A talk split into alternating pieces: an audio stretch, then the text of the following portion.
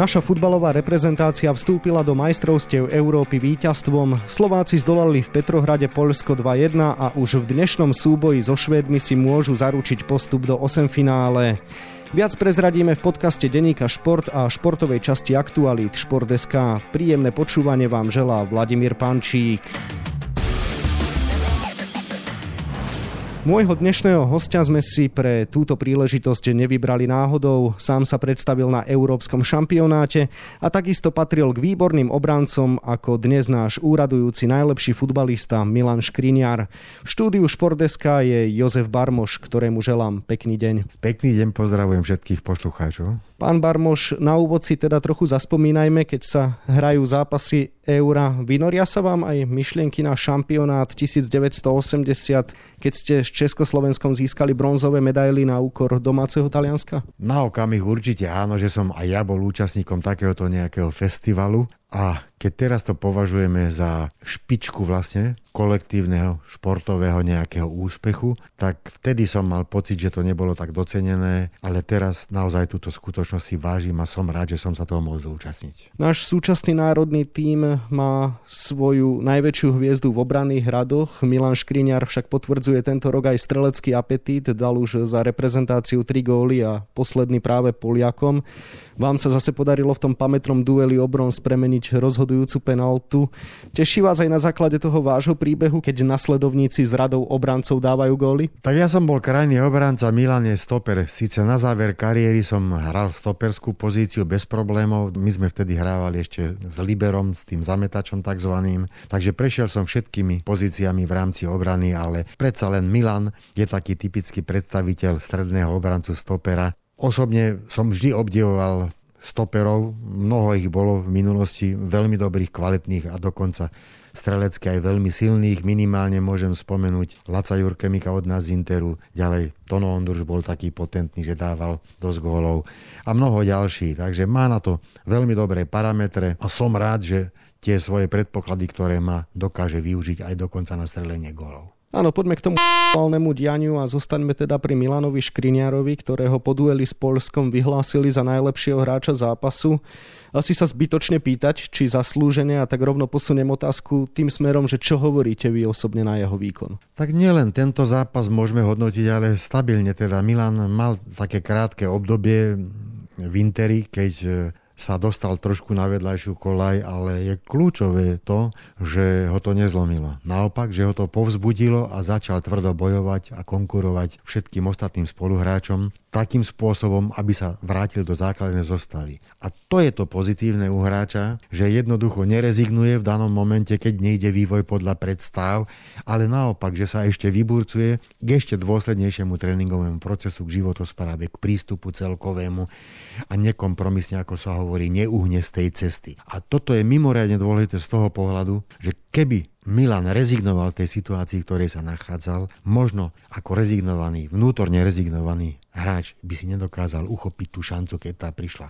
Lebo na šancu, ktorú čakáte, musíte byť pripravení, aby ste si ju vedeli uchopiť. Keď prejde okolo vás tá šanca jedenkrát bez pozitívnej vašej reakcie, prejde druhýkrát, možno tretia už aj nepríde a príbeh je skončený, povedzme, v tom klube alebo v tej konštelácii, aké sa nachádza. Takže kvitujem a chválim veľmi. Milan sa tej šance chytil naozaj a nadvezuje na množstvo kvalitných stoperov, stredných obrancov, ktorých slovenský futbal dodal kedysi v minulosti aj pre československý futbal. No a čo sa týka toho jeho výkonu s Poliakmi, čo by ste povedali? Veľký rešpekt vzbudzuje Robert Lewandowski, ktorý bol na čele vlastne polského útoku. Jeho výsledky sú fantastické a toto bola úloha číslo jedna. Toto bol taký mini súboj, ktorý možno sme natoľko my medializovali, ale či slovenská obrana ustráži tohoto ostrostrelca. A v samotnom závere, napriek tomu, že sme hrali v číselnej prevahe, súperi vsadili všetko už na jednu kartu, hoba alebo trop, napriek tomu, že boli desiatí.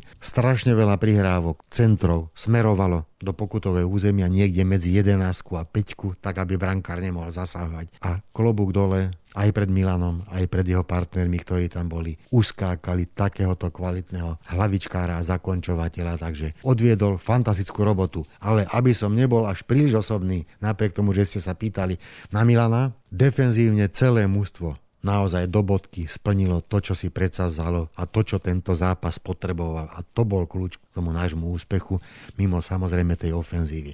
A navyše Milan sa ukázal, že sa fantasticky zorientoval pred tým druhým gólom a nie jednoduchú loptu dvomi dotykmi upratal. Bolo tam aj trošku šťastia, ako sa hovorí, keď to prešlo cez spleť súperov, že možno aj brankára to zaskočilo, že to prešlo tak hladko, bez teču, takže k tomuto len ešte čerešnička na tej torte, ako sa hovorí absolútne zaslúžené a takto si predstavujem ja taký prístup, taký prejav aj v tých niektorých momentoch osláv všetkého od lídra mužstva, ako sa prezentovali chalani. Kolega Miroslav Hašan nazval Milana Škriniara svetovou extratriedou. Preháňa? Určite si myslím, že patrí do okruhu tých najlepších stredných obrancov momentálne. Tak hovoríme o tom, že stredný obranca, či hrá vo formáte trojobrancovom alebo štvorobrancovom, to je jedno. Čo je kľúčové v dnešnom futbale pre stredného obrancu. V našich časoch to bolo trošku iné, že keď človek hral toho liberát, bolo treba vyviesť tú loptu, postúpiť do stredovej formácie a rozhodiť to prípadne ísť ďalej na zakončenie.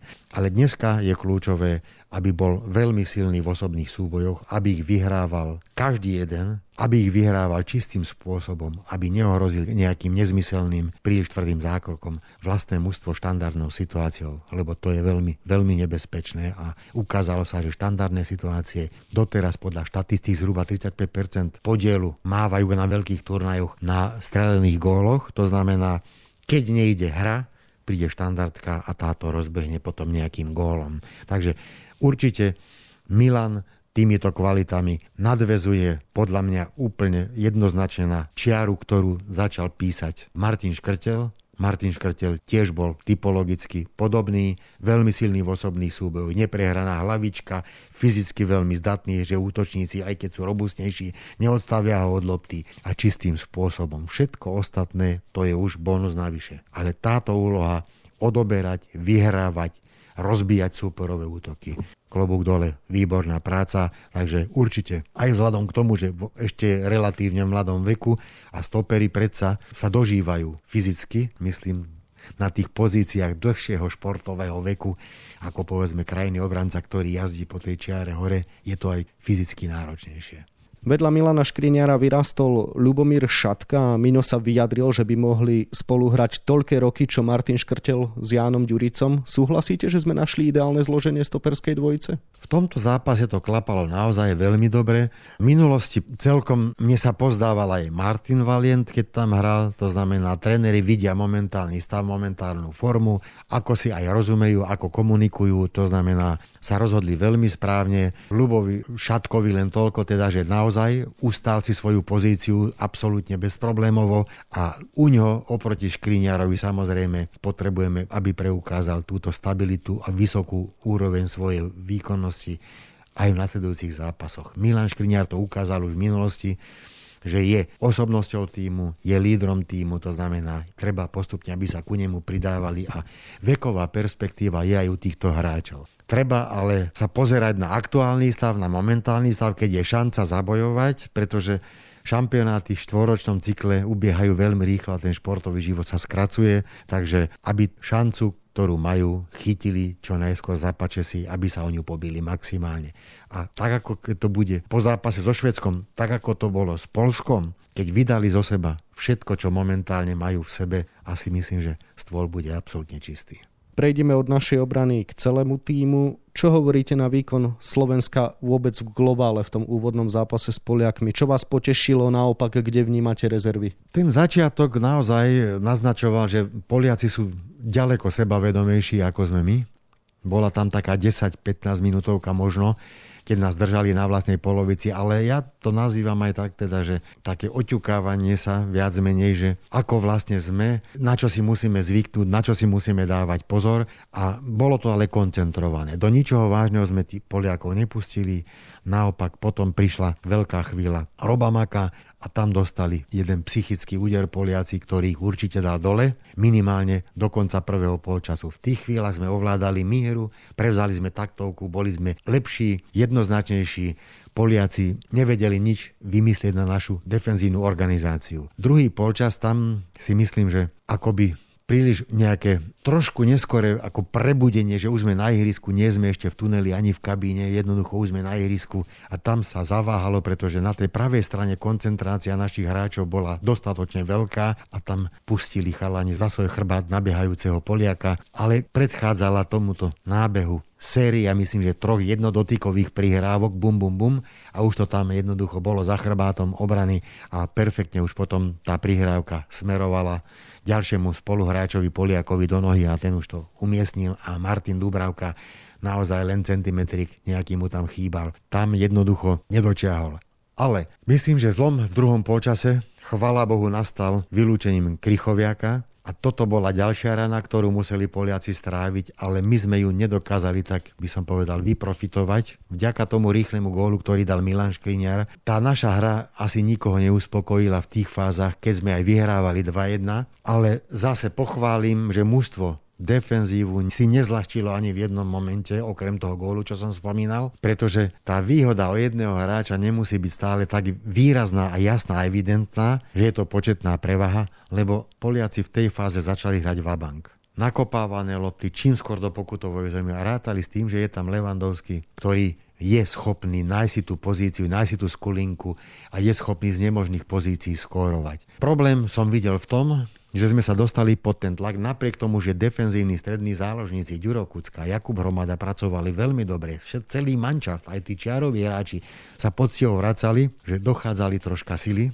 To je jedna vec. A druhá vec, že nebolo toho hráča, ktorý by zobral dopredu loptu, zakryl si ju, vypýtal si taktický faul, nechal troška oddychnutú obranu pretože okrem Mareka, ktorý s Ondrom Dudom vedeli zmeniť pozíciu lopty, otáčanie hry, prenášanie ťažiska hry, sem tam ten faul bol na nich samozrejme zapískaný, ale bolo tam príliš veľa stratených lopt, keď obrana v nejakom strese zbytočne lopty ďaleko zakopávala, miesto aby ich rozohrávala. A tým pádom by sme sa veľmi rýchlo vzdali tej lopty a Poliaci sa nemuseli ani vrácať na vlastnú polovicu, ale na našej bola tam taká séria možno troch, štyroch lôb za sebou, ktoré sme stratili bez toho, aby sme boli pod tlakom, alebo že by to bolo vynútené zo strany súpera. Takže tu som videl najväčší problém a samozrejme, čo som spomínal, v útoku musí sa nájsť ten človek, ktorý loptu prevezme do nohy, ktorý sa postaví aj horibilnému stoperovi a udrží tam tú loptu, vypýta si faul a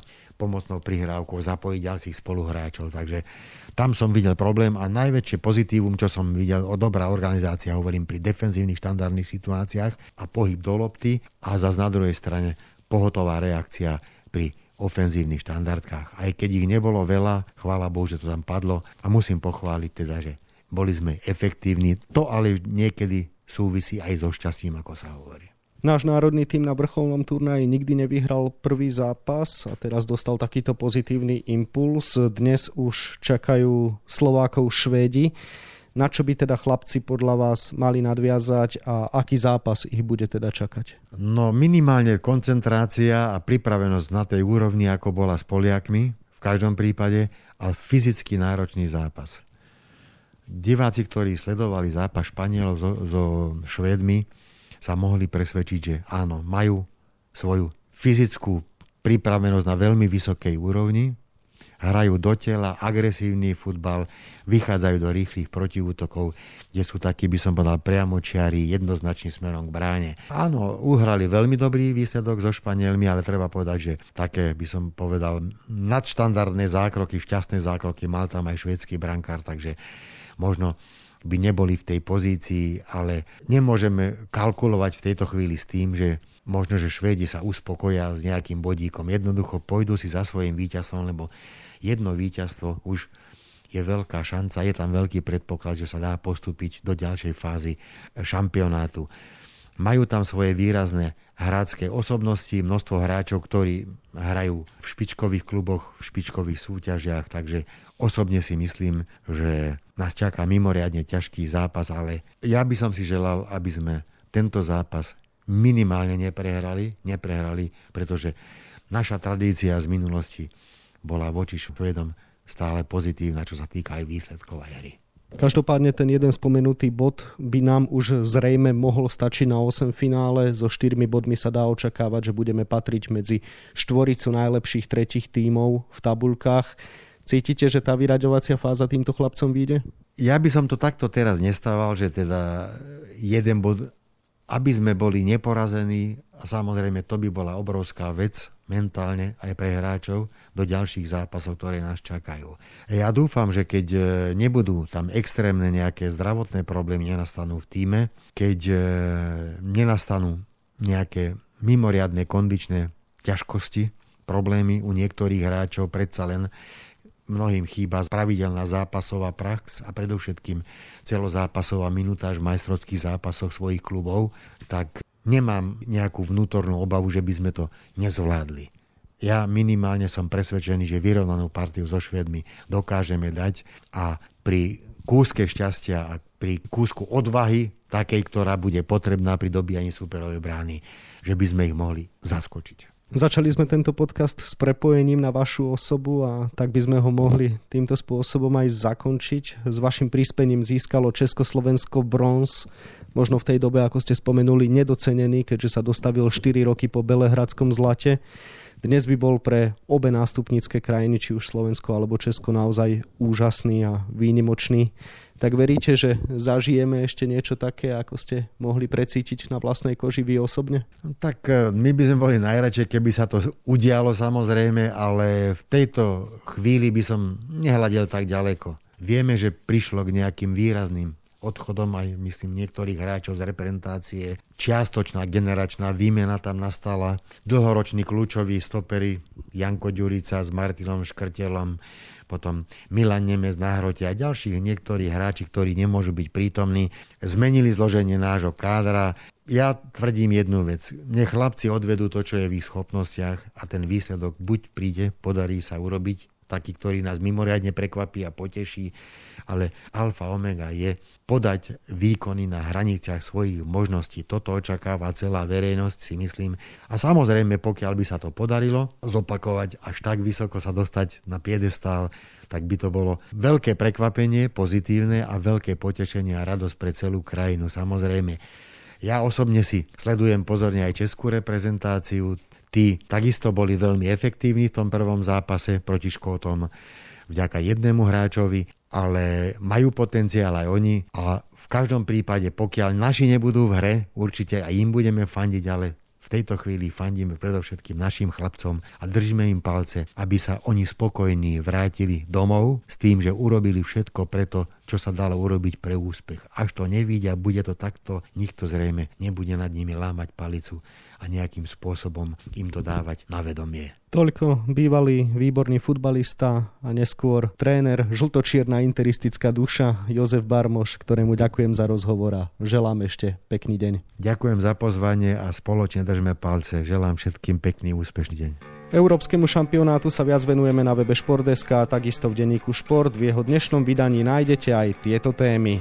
Incident z reprezentačnej 20 mi takmer zavrel dvere do NHL, ale zmluvu sa mi našťastie podarilo vybojovať.